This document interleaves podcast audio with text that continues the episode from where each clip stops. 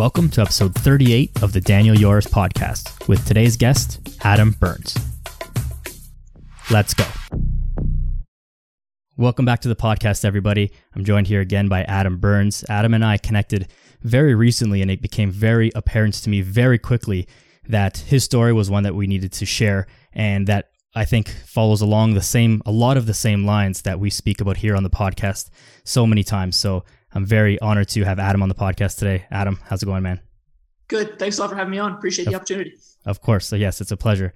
Uh, let's just get it right into it. I want to give you a chance to sort of introduce yourself, and then we're going to kind of go along through the whole story here. Sure. So, I guess start with fitness. Um, I've always been was always super active as a kid. Played a lot of different sports, running, team sports. Everything was, you know, that's part of my life. Um, I was a runner for a lot of my life and had some injuries with that. So that, you know, didn't go anywhere. In high school, I became a wrestler. That became a huge focus of my athletic endeavors. Uh, was successful in high school and into university. I went to Western for a couple years after high school as a wrestler. Um, I um, was getting into fitness at that time. So 2010, I joined the fitness industry and, you know, was sort of half-assed in my pursuit. Over time, I became more and more serious about it and started getting some clients. And over the years, built up uh, my my client base and got more serious about it. Um, to the point where I was, you know, all in on fitness. You know, that was my passion, helping people to better themselves and you know accomplish their fitness goals, which was something that I learned a lot about through wrestling and strength training. Um, at that time, I got back into running. I got put onto an obstacle course race called Tough Mudder. Um, and that became, you know, it was 10 miles, you know, super daunting uh, for someone who just liked to lift weights and you know, hang in the gym. So um, I did that with a friend of mine and uh, we survived. We had a great time, you know, walking to the course and, you know, the community of Tough Mudder is amazing.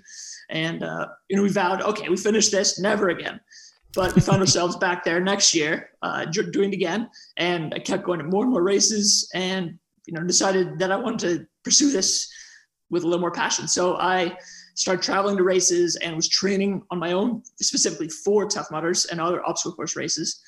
Um, so i started doing trail running and i was getting into rock climbing so a lot of outdoor pursuits. Uh, that became my main purpose um, with fitness. And then my own athletic endeavor was also outside activities. So trail running, mountain biking, rock climbing. You couldn't keep me inside at all. Um, uh, that got more and more time from me to the point when in 2019 I moved to Alberta uh, to the mountains to see how far I could take it. I had no ambitions of being a, a, pro runner or anything like that. Just wanted to push myself and discover what I was really capable of. So I lived in a trailer in the mountains for uh, a couple months. Um, had a really good time there running, climbing, mountain biking again. Um, I wasn't working in fitness at that time. You know, moving to a new province. I'm from Ontario, so moving to a new province, you know, takes time to get your footing and find a, a new gym. So I wasn't working in fitness. Um, I worked at a retail store, um, selling people outdoors equipment and giving them trail advice. So I was super passionate about that and had a really good time. Um, at the at the end of that summer, I moved back to Ontario. Some family stuff going on, so I moved back to Ontario, um, and that's the point I started to get a little sick. So my energy was super tanked. You know, I'd be the kind of person that would you know work for eight hours and then go for a two-hour run. You know, that was, or go to, to the gym for a couple hours. You know, super normal, right? Super active. I had no energy at all to do any activities. You know, work. I would get need a couple coffees to get through, and um, just found myself completely no energy. So it was getting concerning. Um, started to see some doctors because I had some stomach issues as well, and found out that I had brain cancer um, after a few months of um, different doctors, all these tests. Uh, so I got diagnosed in March 2020, which is just as the world started to shut down. mm-hmm. So pretty bad timing there. Um, and that definitely you know changed everything you know just getting to know what's next. Am i going to survive this? You know what am i going to look like at the end? Um, definitely changed my whole perspective on life. Um, just trying to figure out you know what's next. So i had a surgery uh, in march that last year um, to do a biopsy. Um, and after that surgery, I was in the hospital for eight days after, um, relearning how to walk and how to swallow. So someone who is a mountain runner, you know, relearning how to walk was a big shift. Um, but I got through that and spent the last year on chemotherapy. So again, just completely tanked my energy and had no fitness at all. Really, you know, for me, going for a 10 minute walk was a successful day for um, a workout that day. And I finished in uh, July, so just a few months removed from uh, finishing chemo. Um, I started back working in fitness, so I'm working at a gym, helping out clients again, and uh, back in the gym lifting again as well. So strength training, doing some cycling, so building my strength up again, and uh, fitness from pretty much zero. But uh, you know, that's the journey. yeah, amazing, and and an amazing story, and obviously a lot there and a lot to unpack there. So thank you again for kind of running us running us through that, and and thank you again for you know for being here and sharing this with us because I think it's there's a lot that you're gonna have to offer, and and a lot of very helpful advice uh, for many people in in many areas of life. So I want to kind of take things a little bit back, rewind the clock a little bit. Sure. How did you really get started into fitness? You're you're a wrestler, which I didn't know previous to when you just said that, and it always blows my mind. And, and maybe it's because I'm biased because I'm a big martial arts fan, n- never really competed or trained in it myself to any relevant extent. But how many people I know who, who I'm who I respect and, and love their stories that are involved in martial arts. But anyways, how did that turn into getting into fitness? Was it more of just a job at first and then something that became more serious, or did you know that that's where you wanted to end up? Yeah, I definitely fell into it. So through my wrestling, I you know was doing some strength training supplement my my fitness there. So I learned a lot from a coach that I had, who was a great coach. Um, a job that I got was when I was back from university in the summers. I got a job at a gym that our family was a member at, so I knew the so staff there, I knew the manager, and she gave me a job, you know, working the the desk and cleaning up in the gym. So just an entry level fitness job, and I definitely was not serious about it. Um, I, you know, was still in the university mode of party mode, so I didn't take the job too seriously. Um, but she saw something in me, I guess, and kept me on for a few years. And over time, I, you know, was more serious about the gym and started getting a few clients here and there. And I just fell into it, luckily, I guess, and worked out well. yeah, and and there's and there's nothing wrong with that at all, right? right? It's it's probably actually more beneficial that it just so happened that way rather than you were like desperate like oh you know i've got a great body. I've lifted weights before. I can do this fitness thing. It's pretty easy. Like that is more of the backwards way of someone who you know uh, air quotes here for anyone who won't see this part of the video like you know wants to be a fitness person right? It's more like oh okay i guess this is something to do for now. I- i'm very young. I'm not really sure. Oh i kind of like this. Other people have faith in me. Oh i guess i'm kind of good at this. This is a good feeling. Let me explore this a little bit more. And then that just grows and grows and evolves right for sure. Yeah, for me, you know, I was active in sports, but not a super fit guy. You know, I'm a smaller guy, and you know, people look at me and maybe not know that I lifted weights. So it was an up, you know, like you say, the reverse. You know, our culture now is someone's an Instagram model, you know, because they look good, they're big. Okay, they must know what they're doing, but that's not necessarily the case, right? It's someone who's put the years in. You know, I went to college for fitness. I go to courses. You know, my spare time is studying.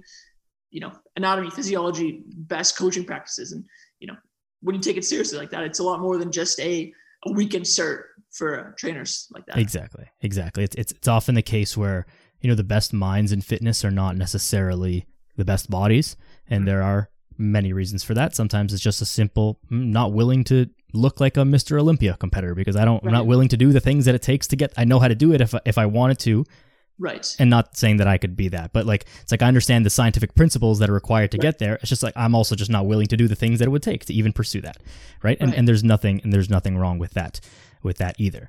Um so then how did that evolve more so into like the adventure sports because this is also i think a common transition for a lot of us where you know we get we get strong you build up that body that you want and you kind of you reach a level where you're like okay I'm, I'm good with this i'm like i like this now i want something more i can yes continue to pursue strength and bodybuilding for forever, but I want something, I want to be able to use my body. For sure. So um, a friend had challenged me to do. The Tough Mudder in 2012 was my first one. Um, it was kind of like a macho challenge. Okay, can we, you know, get through this? It was the toughest event on the planet. You know, ten. did you? Course. Sorry, did you did you train at all for that first one, or you just kind of just did it? Not at all. For those for the first few, I, I didn't run a single step. You know, I, I bought into the myth that running would kill my gains. Right. yeah. So you know, ten miles was completely daunting to us, and um, didn't uh, didn't train for for several years in running at that point. Um, as I traveled to more events, I started to meet people in the community who were doing bigger things. You know, people that were doing multiple laps of Tough Mudder in a day and running both weekends and doing Tough Mudder every single weekend all over the world. And that completely blew my mind because, you know, doing one event was my big goal for the summer. Okay, survive Tough Mudder. But uh, they opened my, my mind to that. And um, Tough Mudder has a race called World's Toughest Mudder. So it's a looped course. So instead of we all doing one in the morning, it's 24 hours. You do as many laps as you can. So people are out there, you know, of all abilities, you know, crushing their goals from pro athletes to people that are walking, you know, all day. And that, you know, was something that I super connected with and I was inspired by all the athletes there and wanted to test myself. So I started to run for that and did that three. I've done three of those so far. Wow. It's super super impressive. I've seen a lot of the uh, a lot of the tough mudder, you know, the promotions and, and all that kind of stuff, and and many of these obstacle course um, type races, and yeah. they all they all look super fun. I've not done one myself, but it is on the list, and I will get to it at some point. Nice. Yeah, you they are, just super fun, but you know that's the thing is there's there's a pro level aspect to this where there yeah. are people that are doing it from their for um, their living and traveling around the world to the highest level races, all the way to people that are you know just off the couch and want to do a tough mudder 5k um, so that's there's a great community involved. That's the best part about it for me is the people for sure. Right. For for anyone who hasn't heard of it do you want to just describe you know what a tough mudder is kind of quickly and then we can continue? For sure yeah. So the obstacle course racing has been around for 10 years in its current form. There's tough mudder spartan race a few others. It originally was designed sort of based off what navy seal training is so they have obstacle course races. So in a traditional tough mudder, for example, you might do 25 obstacles. They have different levels now, but it's it's historically been 10 miles, so about 16 kilometers of uh, course, and you know it's all trail running, mountain running in some cases, and obstacles like crawling in the mud, over walls, get electrocuted. So it's a, a great overall challenge for sure. For sure. Yeah. It's, it's, it sounds like it's extremely challenging, but it always looks like people are having a ton of fun, which is always, you know, kind of confusing to the, to the onlooker. It's like, well, how is this so difficult, but people are smiling? It doesn't, it doesn't make sense. Yeah, for sure. I mean, it looks daunting as well, but you know, like I said, people of all levels can, can do it. You know, you don't have to be at their racing. It's a ton of fun. You know, they have a, a festival area around the start line. So people are hanging out, cheering each other on, drink a beer. It's a great time. So after that first one where you kind of just went into it and then you and your buddy said, "No, never again." And right. then you went back. What what was it that drew you back? I think the community. Um, you know, the, the second year I went back, I brought my brother. I said, "Oh, we would did this tough mudder. You got to try it." And we actually wore. Uh, we decided to test ourselves. You know, okay, we completed tough mudder. It wasn't that bad. So we wore the uh, tuxedos from Dumb and Dumber, the orange and uh, blue tuxedos, and uh, just to make it fun and you know contribute to the uh, the fun atmosphere of Tough Mudder. So it was a next level challenge. Wearing a polyester suit uh, in the mud is not uh, in August is not uh, super comfortable, but uh, we had a great time. Got a lot of laughs for that for sure. yeah, it's it's interesting that there's such a strong community aspect because you know and, and I'm and I'm guilty of this as well but it's like it's all these things like Tough Mudder like CrossFit like a lot of these kind of group activities where from an exercise scientist standpoint you look at it and be like that's kind of dumb. Like why would you do all that stuff? But it's not about it's not about what you're doing. It's about that you're getting exercise, that you're using your body, and this community that is built around these type of events is is something that's very strong and very special and not to be discounted because I you know I'll always say it's better you know I'd rather you be doing kind of like dumb exercise than sitting on the couch eating chips. So like that's so like that's good.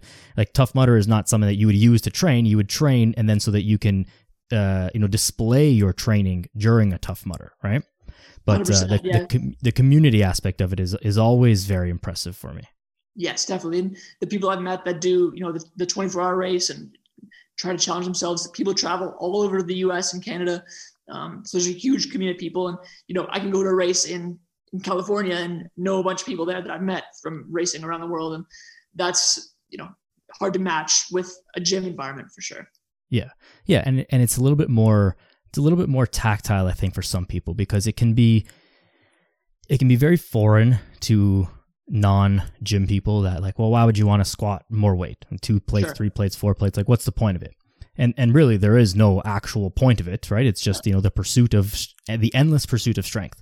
But then you think about something like a Tough Mudder it's like oh that seems a little bit more tangible to be able to run for 10 miles and to climb over stuff and crawl and and you know jump and get in the water and like do all these things. That's a little bit more like oh yeah that that's like how we move. Like it will be i'm not going to find myself in an environment where i need to do all those things in the in the real world but it would be nice to know that i could do it if i had to. For sure. And i think that's a big thing for a lot of people is you know, if someone works a desk job, you know, nine to five all day, you know, they're not really ever getting uncomfortable. So doing mm-hmm. something like that, where you're pushing yourself outside of your comfort zone, you're getting dirty, you know, you're getting bloody. It's there's something primal about it that people really resonate with for sure. Yeah, I think that I think that that is a hugely important thing in in all of training. Right, is that it prepares us it prepares us for for difficult things in in the real world right something yes. like what happened to you like last year like that's about as that's about as difficult as it gets. And and we're gonna we're gonna get through that you know in coming up in, in a few minutes here but you know i would imagine that all of the training and all of the things that you've done in these events you know on a on a psychological level contributed to your ability to come through it. For sure. And that was something i struggled with a lot was you know you, you mentioned there the endless pursuit of strength and endurance. And I was always pushing myself to the next level, and I became very fit. You know, in 2019, I was super fit, climber, runner, mountain biking, strength. Um, and then I got sick, and you know, it was a night unable to train. And over the year, I lost all of that fitness. So for mm-hmm. me, you know, at times I had a lot of time to think um, without working. So at first, I thought, you know, it was all for nothing. I, I really wasted all that time. But then I, I thought about it more and more, and I realized, you know, what I did really did help me, you know, psychologically and physically, I think, to get through chemo, something so physically challenging in, in a different sense of the word. Um, what I did really did prepare me for that. And now the fact that I'm off chemo for a couple months and, you know, I can go for a couple hours bike ride, I'm, I'm back in the gym. I think all the training I did helped me to get to the point where I am now, where, you know, I'm doing okay. Like I, I got through it. It didn't completely destroy me. I survived. So you know what's next? Right exactly. Yeah bring, bring it on. And i think that that's another another very important thing to highlight in that is missed in people who are sort of against fitness um, is that it's not that if you're fit and you're healthy and you eat you know good foods and all this stuff you're not going to live forever. You're not going to live pain free not everything's going to be perfect. Right. But when shit hits the fan you are going to be better prepared to handle whatever comes at you should that thing come at you it, than if you were not in the gym, not fit, not eating healthy foods, right? 100%. You know, training for life is, you know, people strength train. And I, I think a, a, great goal that a lot of, you know, the general population has is having better energy, um, just movement, quality of life. Because, like you said, you never know what's going to happen. You know, you could get diagnosed with brain cancer, you could get in a bad car accident that, you know, debilitates you. So it's, fitness has a lot of application for life that we don't often think about, but you gotta be ready. yeah, yeah, for sure. In, in your opinion, what is it about the difficult physical challenges of something like a Tough Mudder or just you know a regular hard workout in the gym? What is it that attracts us? Because again inherently it's like this sucks it's hard but there's something about it that we like. What what do you think that is? Yeah that's a good question. Um what attracts us to that? People like pushing their limits. I mean a lot of people you know in our daily life we're very comfortable. We have ac you know we have cars we have grocery stores that we can pick out whatever food we like. So our lives are very comfortable, and there's something to be said for finding that discomfort. You know, working out and getting sore isn't isn't comfortable. That's not you know that's not. You, you could you could live happily and on the couch eating pizza all day. You know that's a perfectly common way to go. Um, there's a lot to be said for pushing that limit. You know, people that go to the gym when it's 6 a.m. in Canada, and then you, there's just a snowstorm. You, you get you get there, you find a way to get to the gym. There's something to be said for that for sure. Yeah, I've I've always thought that it's it's something about we push ourselves and we find out that we can actually do it, and mm-hmm. so then it's like, oh wow, that was like I could do that. Like I did that thing. And I think right. about, you know, young children. I, I used to coach uh, very young kids in soccer, like four or five years old. and barely walk and uh, well, they could walk, but you know, whatever. Um, right. And you know, they would learn a new skill, and they and they might, or we're doing like a somersault or something, you know, running or dribbling a ball, and it's like, oh, I can't do that. And then you know, they do it, and then all they want to do is keep doing that, and then do the next thing, and then the next thing. And so you know, that's not as physically challenging, but it's a little bit of a microcosm of this like oh, I'm not sure I can do that, but then you do it and then you realize, oh yeah, I'm I'm a little I'm capable of a little bit more than I thought I was. For sure, and, and like it's all relative, right? So a kid learning how to kick a ball or you know catch a throw is is a great accomplishment for them. Someone who's a uh, been in the fitness industry for 20 years, maybe it's getting a three times your body weight deadlift. You know, everyone has relative goals, and they're all equally valid for sure. Right. Yeah, I think that that's a very that's a very important thing to to highlight there as well. Yes. That someone else's goals are not necessarily your goals. That mm-hmm. one, just to reiterate what you said, getting that three times bodyweight deadlift, that's an amazing goal. But if it's your first time in the gym, that that's unrealistic, and that's not something sure. that you should compare yourself to. Right. Right. Do you think that people need to be in in good shape, quote unquote good shape, before getting into a Tough Mudder, or or how would you like advise someone to sort of prepare or get into it if someone's kind of thinking about these type of things? I think someone can start from from zero and do it. Um, if I put a random person on the course right now, zero training, they could get through it. The community, personal drive can definitely you, you can get through it. You can survive anything. You might be a little beat up, a little sore, but you survive. And what Tough Mudder does a really good job of is providing motivation and training for people. So if you sign up for a Tough Mudder, okay, you're thinking maybe it's in the summer coming up. So that's you know eight months from now. So you have time to put in a little work, and people are amazed. You know what they can do is, you know, a little running, a little bit of you know, a little bit of strength training. You'll be all right. Did you find that having those kind of deadlines when you signed up for race that's in a month or two months, it was something good to like train for instead of just training for life type of thing? 100%. I think having hard goals like that is so important. So whether it's you know doing an obstacle course race or a marathon or you have a wedding coming up next summer and you want to you know lose 10 pounds having something concrete is super valuable because otherwise, you know, you could find yourself just spinning your wheels in the gym and doing the same things and you might not get anywhere. If you have something concrete, then uh, you're more likely to stay on track, I feel. Yeah, I, I completely agree with that. Even if you have to kind of like make up goals or make up deadlines if you don't have something in your life yeah. just to just to keep you accountable because it is it is difficult to just continue training for the sake of training it's sure. especially for for you know young people where it's like oh i'm not everything feels good. Like everything's good. I don't feel like if I don't go to the gym this week, like I'm not going to wake up and my back's going to hurt. You know, I'm, I'm not, I'm not right. 75 years old. So it's like, you know, it's hard to, to sort of uh, keep those things in, in perspective, I think sometimes. Definitely. Hmm. What type of things do you, or would you suggest that people who are training to do like these type of races a little bit more competitively, like what does that training actually look like? For sure. So it is at, the, at, its, at its core, it's a running event. So you need to be on the trails, do some trail running.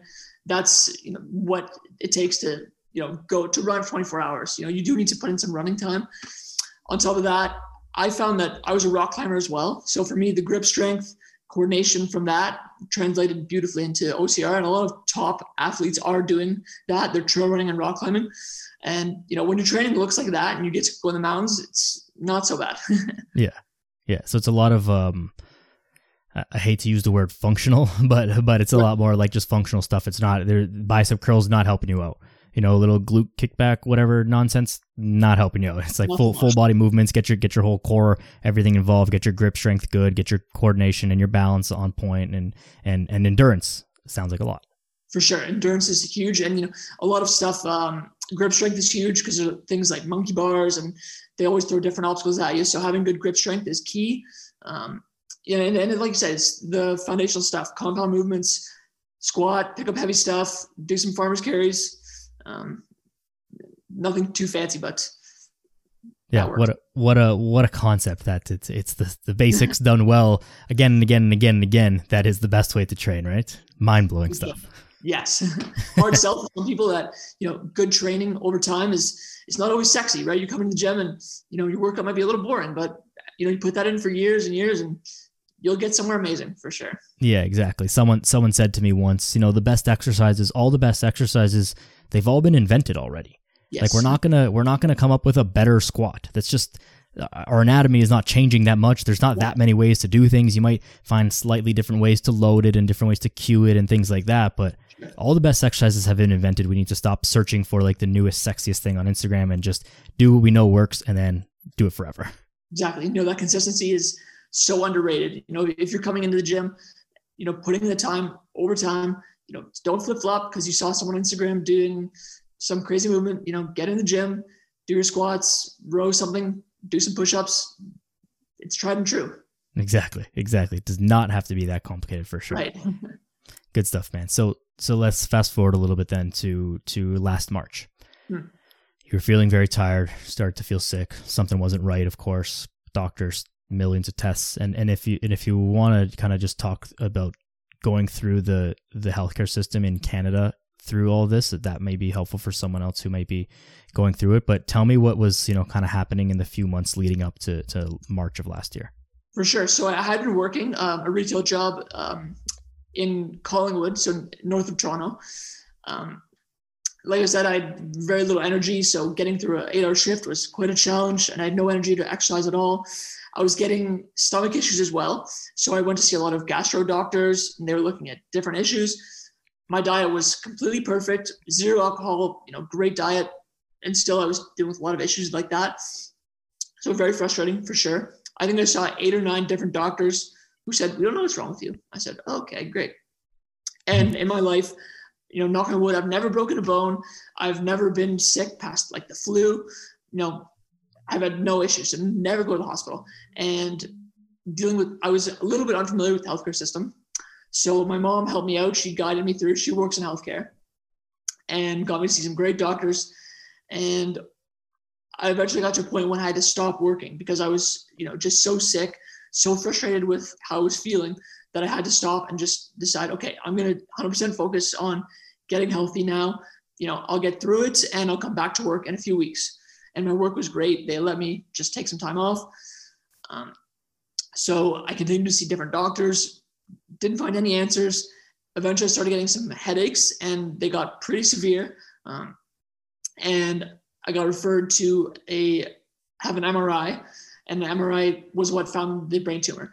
That was also very difficult to get because it was March, middle of March last year, and there was no way for the average person to get an MRI at that point. You know, the, the world was shutting down. So I got very lucky that I got in to get the MRI when I did.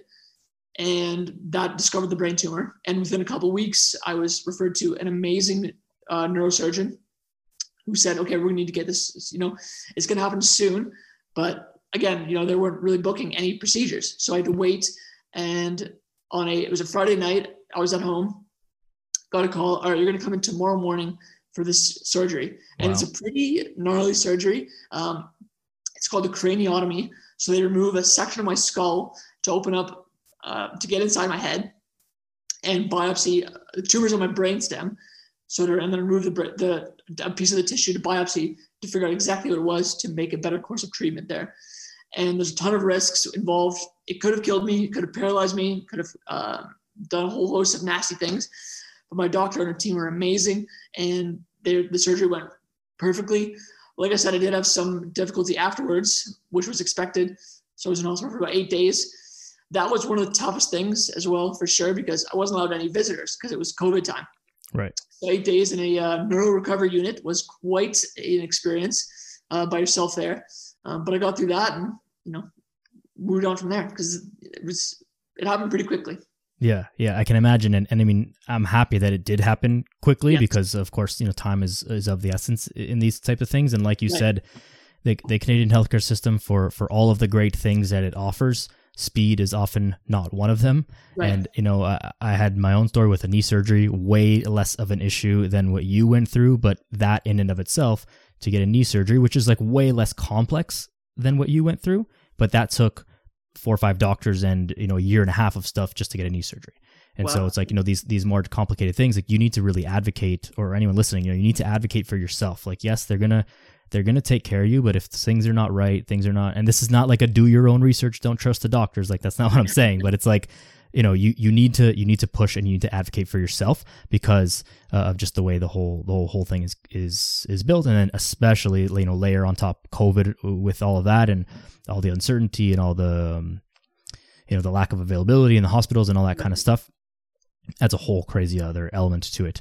Um, what was the most difficult part of kind of of that first part of the recovery yeah like uh, for sure not being able to see family and friends was very difficult because they were all very concerned obviously and wanted to support and i spoke to them often but not being able to give your your family a hug is excuse me it's quite quite difficult um, you know, there was there was nothing going on. I wasn't working. You know, there was no sports on TV. Mm-hmm. Um, didn't see my friends, so it was it was a tough time. So the isolation was was very difficult for sure, and it was unknown, right? Because I didn't know.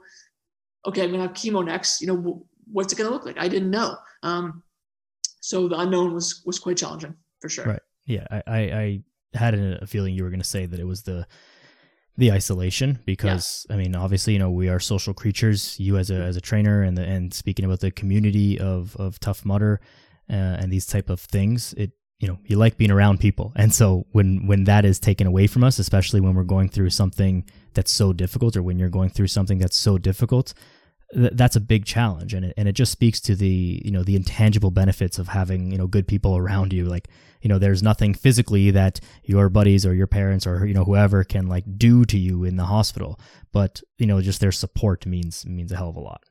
100% you know just someone just giving you a call just say how you doing? You know it means a lot for sure. Yeah.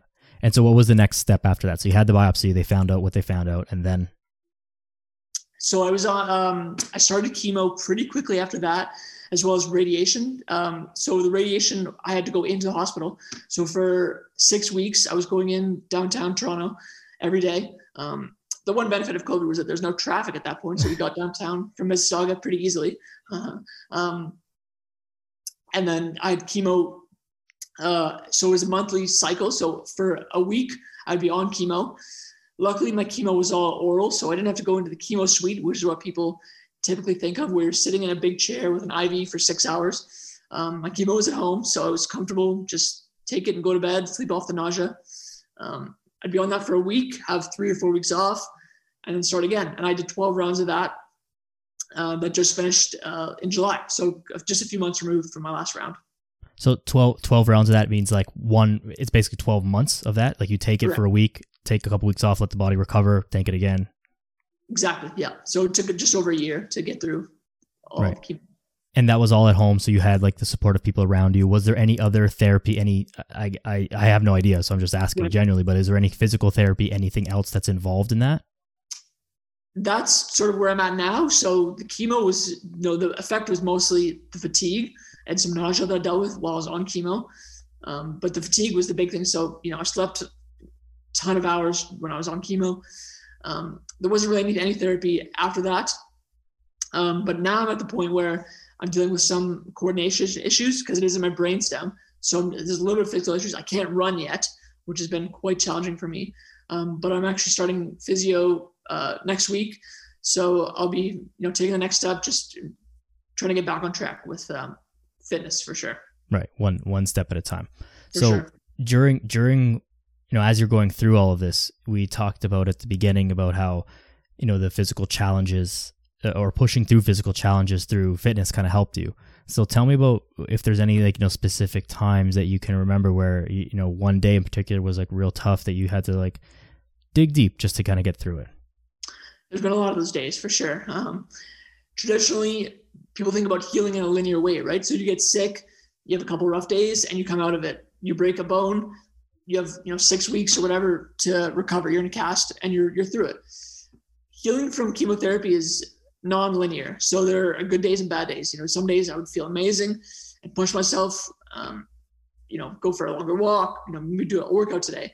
And days I would feel pretty shitty, and I'm just staying in bed and watching Netflix. So that's been a, quite a challenge as well. Is you know, there's no timetable for when I'm going to be back to normal, right? or whatever the my new normal is. Um, it's there's good days and bad days, and you just got to get through the good the bad days and know that there are good days coming. Right.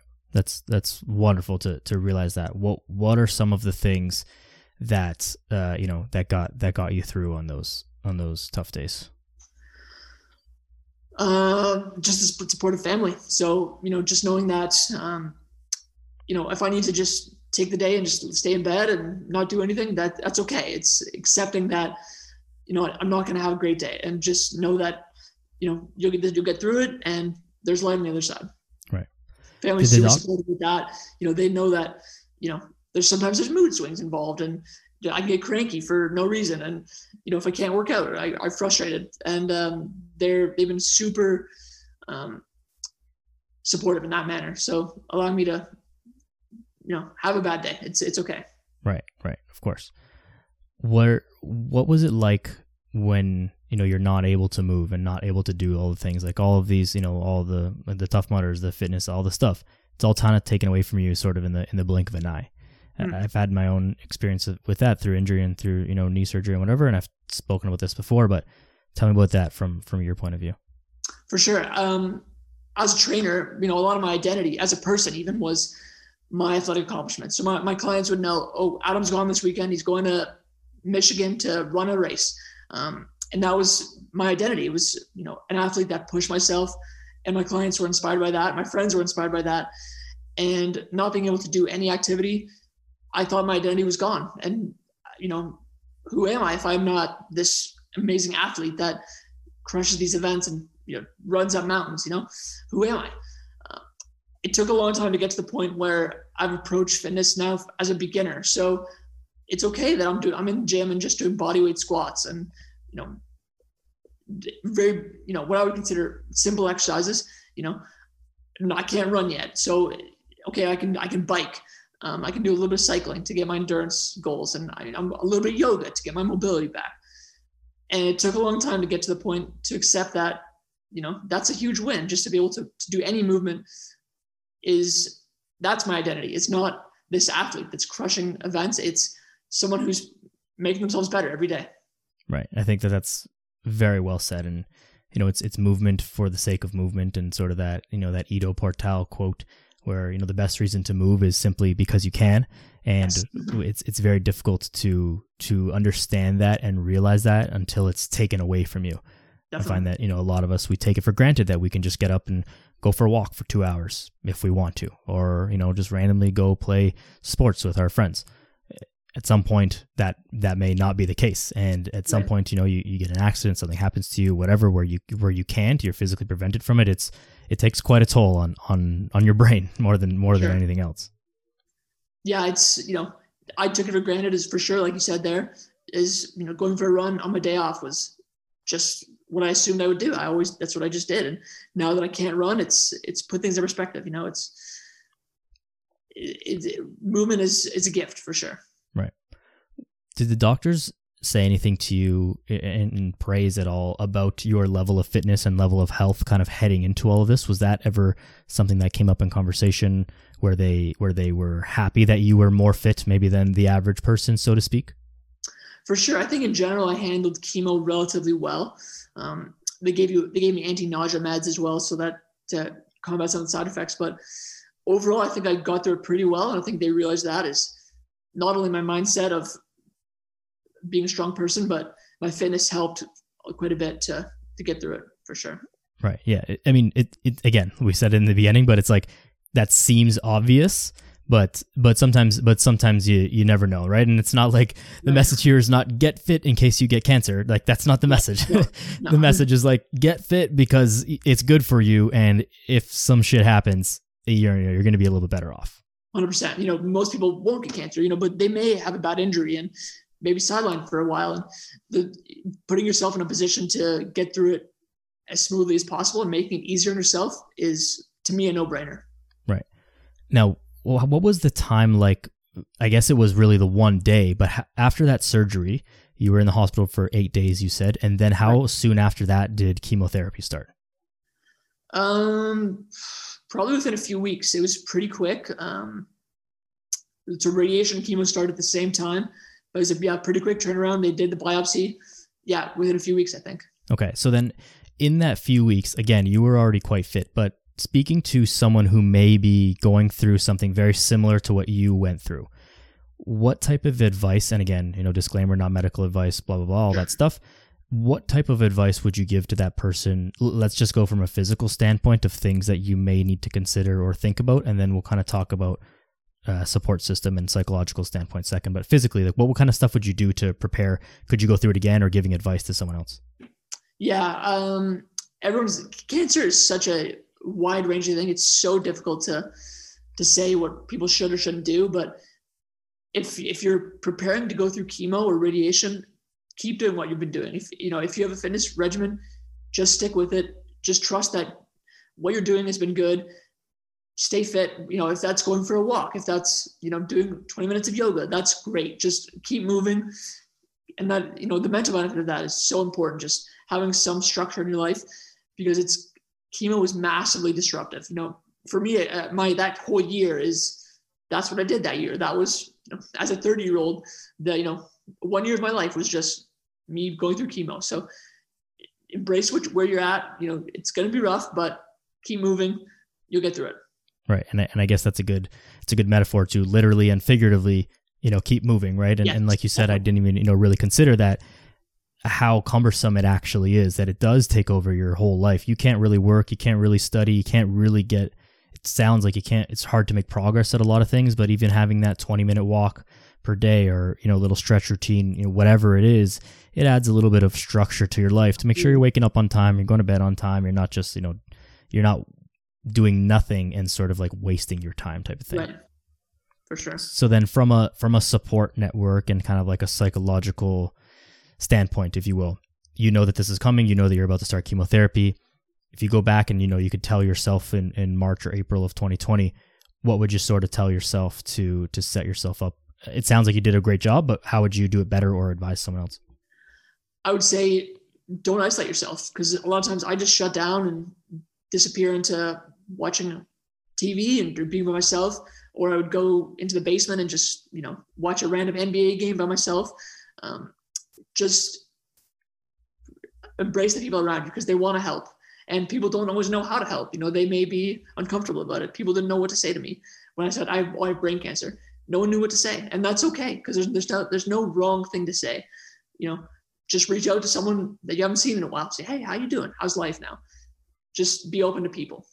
Right. That, that's wonderful. I, I would imagine you know you want to be treated normally, quote unquote yeah. normally, right? You don't want people you probably don't want people to, you know, pity you and be like, "Oh, Adam has brain cancer. I need to speak to him this way and feel bad and and and send him a text and every single day." And it's like, "No, just kind of treat me normally, check in on me as as you would." Um, but, you know, treat treat me normally. Yeah, and that's my my friends have been so great about that is, you know, we tease each other, you know, we can be hard on each other and my friends kept doing that, which my family did that as well, which is great. You know, that's it's normal. So finding that normalcy is, is important because like I said, I didn't want to be pitied or, you know, no one looked down on me. Just treat me like me. And that's great.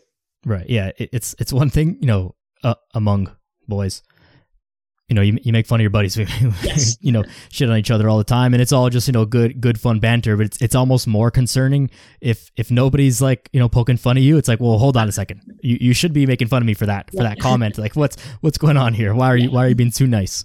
Yeah, that, it's more strange. I'm like, why are you being nice to me? What's going on? yeah, but it makes you feel bad, right? It's just, but again, treat people like like people, no matter what it is that they're that they're going through. You know, it's cliche, but you you never know what someone's going through. So I recently worked in a retail job as I was just finishing chemo and getting back to life, and you know, people, it's it's amazing. People are just so involved with themselves, and there are more good people than bad people for sure, but you just people are just so oblivious at times, and it's, it's shocking. But overall, you know, you focus on the good people and get through it.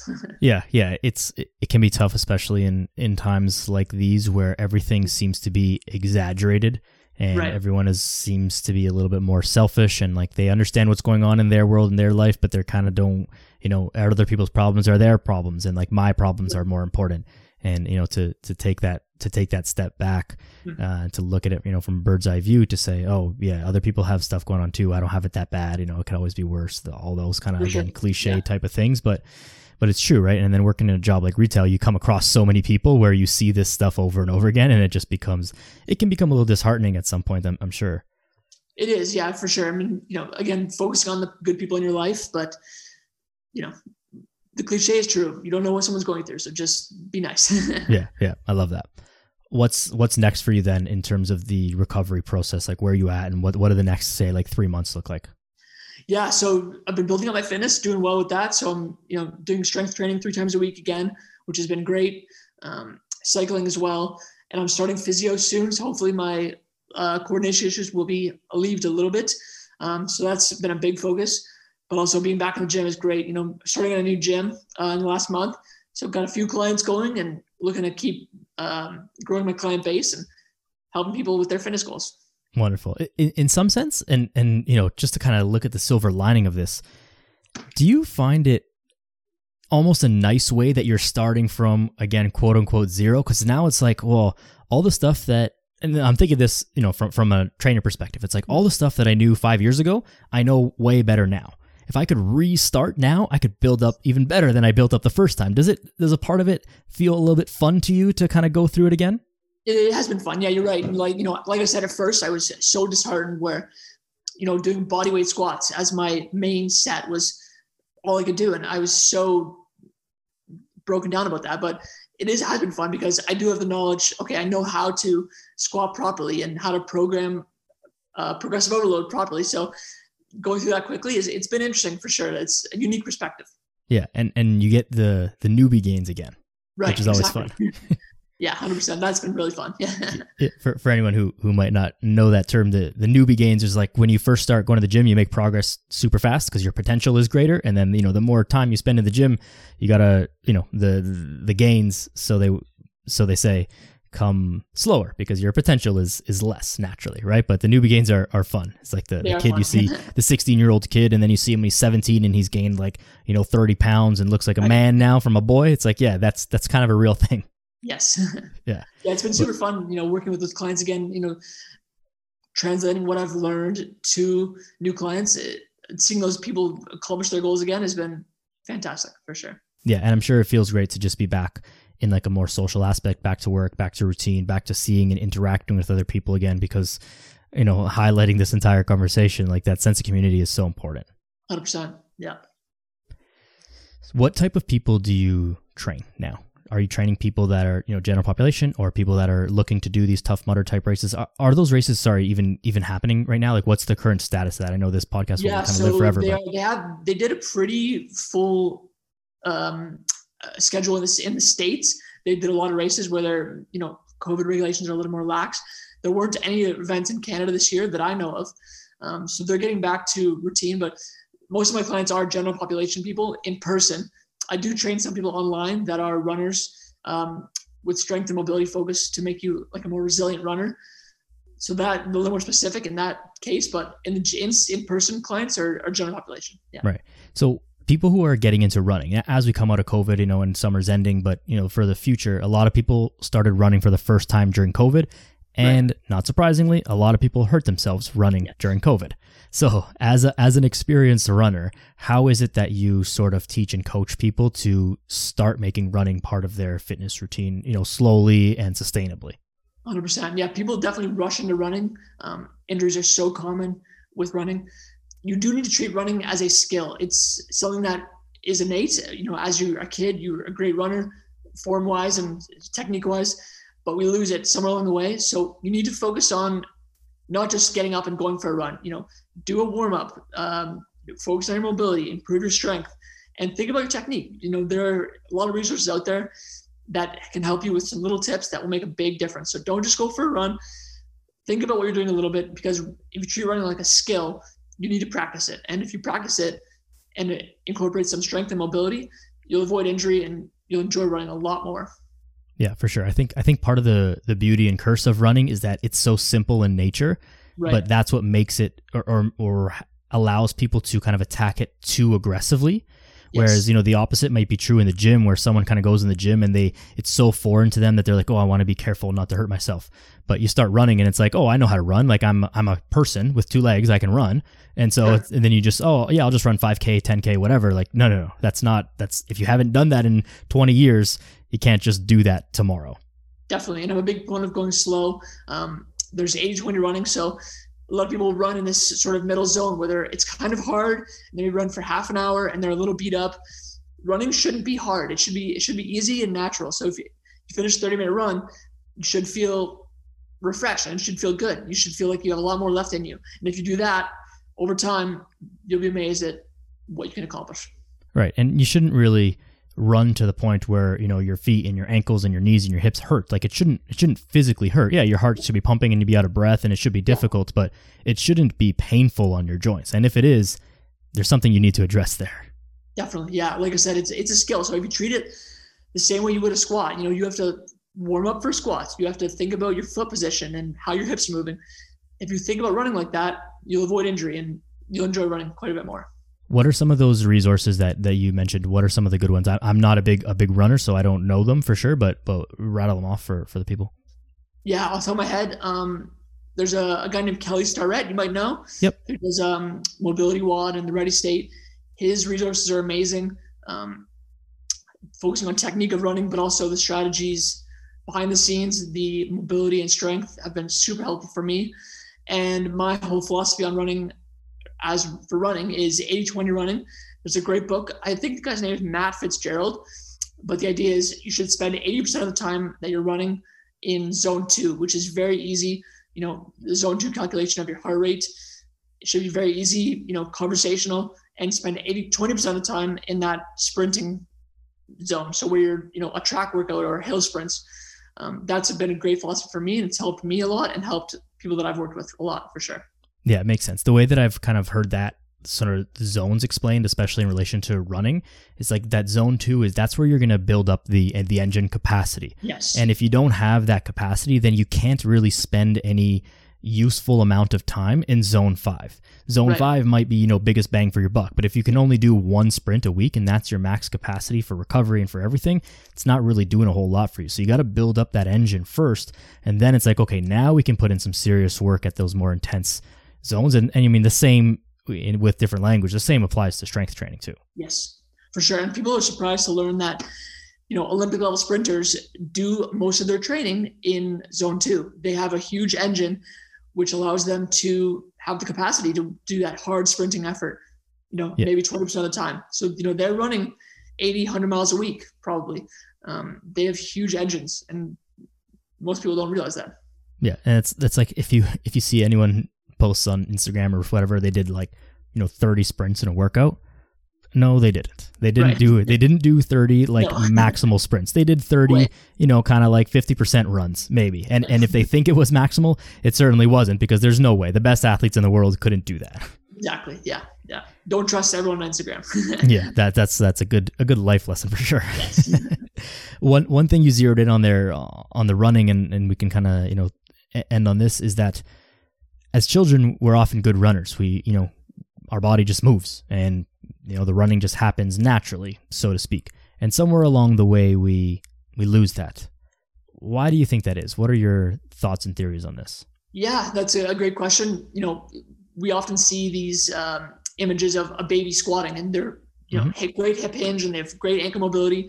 And you're like oh i want to squat like that baby right kids running throwing crawling these are all really innate movements that we lose over time and i think sitting is a big part of that it's all, you know and there's been a lot of good work done with stand-up desks and people spending more time on their feet.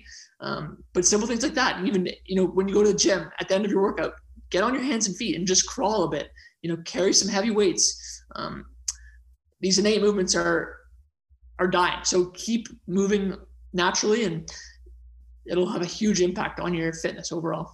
Yeah, I totally agree. The the crawling is a big one. You think that yes oh, babies crawl. I'm like, okay, adults can't crawl. Like, what if nope. you want to get on the ground and play with the little baby? You know, you have a you have a child or you have a, a grandchild. Like, you want to get on the ground. Oh, my knees hurt. I can't. But right. that's not okay, right? right. you, you should be able to do that. And we need to move like humans. And humans can crawl. Humans can run. Humans can jump. Humans can squat. Humans can you know XXX. Yeah. So it's uh it's important to do that. Where do you where do you stand on the uh, on the barefoot running stuff?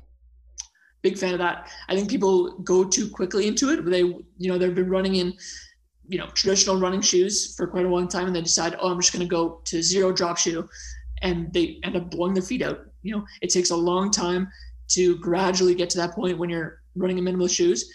Personally, I was running in minimal shoes. Um, I like to vary what shoes I run in depending on the terrain and mix it up to keep my feet strong. But if you do it properly and methodically, you should be working back to getting barefoot and spending time in your garden. Walk barefoot with your feet in the grass. It's underrated. You know, we have this two inches of rubber between us and the earth, and it's important to be able to uh, connect with the earth. It sounds woo woo, but you know, go get barefoot, get down there, and, get dirty.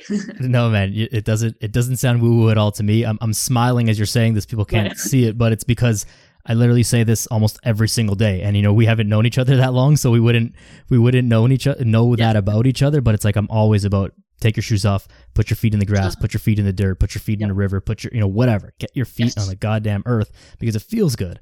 And it's like, you know, uh-huh. even, you know, people will text me, oh, you know, I, ooh, I went camping or so and so, and I actually took my shoes off and walked around and like it felt good. I'm like, yeah, well, I'm not just saying that for fun. Like, this is for real, right? You got to do that. So it's always so, so amazing to me uh, in this podcast how, you know, connect with guests and, and people like yourself. And it's like, yeah, we, we all say the same stuff and it's not, and it's Yeah. not, you know, it's because these are the things that work, right? This is, Like, this is know, just how it it- is. I, I don't know the all the science behind grounding, but you know, everyone I've talked to about it, it they feel good for some reason. And it's it's a simple thing. Just take your shoes off, get in get in the water, get your feet in the dirt. Feels good. Yeah, and, and if it feels good and it has no harm to you, then that's Right. good enough. You know, we don't need to be a, a PhD in in everything. right. But but on the on the running stuff, I, I had that same experience. This was years ago where I read the book. I believe it was called Born to Run. The author's Run- name is escaping sure. my. Do, do you know the author? Um Chris McDougall maybe? It sounds familiar, but you know, apologies if it's incorrect. But anyways, it was a book about uh, you know these these tribes, and they were running barefoot, and I was like, oh, Yep. sick! I'm gonna do that. You know, went from regular shoes barefoot, you know, 100 percent complete complete 180. Right. Surprise, surprise! Little stress fracture in my foot. Yep. Not 100%. okay, right? Healed from that, and it's like okay, there's got to be some like progression to this, just like everything else, right? And now, I no, I don't run very much right now, but I'm super into the you know the barefoot and wear like as minimal shoe as uh, as possible at all at all times, and I think it's great. makes my feet feel great, makes the rest of my foot, uh, my body feel great, and it, it it actually makes me feel weird when I wear super cushiony, big heeled or big soled shoes. Like my body just feels off, feels awkward. yeah, the, that that Born to Run book had the same effect on a lot of people. They just said, throw the Nikes out, go into barefoot, and injuries were abound after that. So go gradually, but make make a step towards it for sure. Yeah, yeah. Go gradually, but go there. Yes. Awesome, man. Uh, what's coming up next for you? Kind of what uh, what do you hope to do to to you know continue to inspire people and and spread this message? I know that you're you're just getting going back into a lot of things, but you know one of the things you you messaged me was like, you know, your hope is to inspire people to realize that we're capable of so much more than we realize. So you know, what does that mean to you, and how do you plan to to continue this? For sure. So it's going back to the same thing I was doing before is finding out what you're capable of. So for me, starting from you know going up, being in great fitness, back down to earth, you know, starting from zero, where can I get to next? So continue with my training of endurance training and strength training and looking at a few events in next summer, 2022, hopefully getting back into obstacle course racing and just seeing what I'm capable of, pushing the limits for sure. Awesome, man. I love that. I hope that those events, uh, you know, hold true and, and hope that the world uh, allows for it, of, of course, um, because it would be it could be awesome. And and uh, you know what? I hope I hope that maybe I get there one day as well to to get them done. And hopefully this inspires some more people to kind of get active, get out there and push the limits and uh, become more capable or find out what they're capable of and then push that boundary a little bit. Definitely. Yeah. You know, wherever you're at, there's a goal that's appropriate for you. So ask your friends, go on social media. There's something out there that will challenge you in a, in a good way. So I love that, man. Where can um, where can people find you to get in contact or uh, you know learn more about uh, anything that you've got going on? yeah, best way to, to message me is on Instagram at Adam Burns Adventure. I also have a few coaching spots available for um, my online clients, and I'm at resilientathletics.ca. So you can apply for coaching there or send me a message on Instagram. Love to chat. Awesome. Yeah, I'll uh, I'll make sure that those go in the show notes as well, so people can click through and and find you there. Uh, but thank you so much for your time, man. I, I really appreciate you. Is there anything else that you want to leave the people with here in closing? No, I think we touched on it. Like you said, it's you know you're capable of more than you know. So wherever you're at, you know, make a good step towards selling outside of your comfort zone. You'd be amazed at what you can do. Beautiful, man. Thank you so much. Thank you so much for listening, everybody. I really appreciate all of you. I hope you enjoyed this. There's a lot here in this episode and a lot that I think can be shared with someone who may uh, be going through similar things, uh, whether it's cancer or any other difficulties in life. So, you know, feel free to, to share this episode. Feel free to reach out to Adam and myself if you've got questions, comments, concerns, anything like that, as per usual. Um, give me a follow on Instagram as well when you get a chance at Daniel Yoris. Give the podcast a rating and review on iTunes. Continue to spread the good message. Take your damn shoes off and touch the earth and go find out more of you. Thank you. Take care.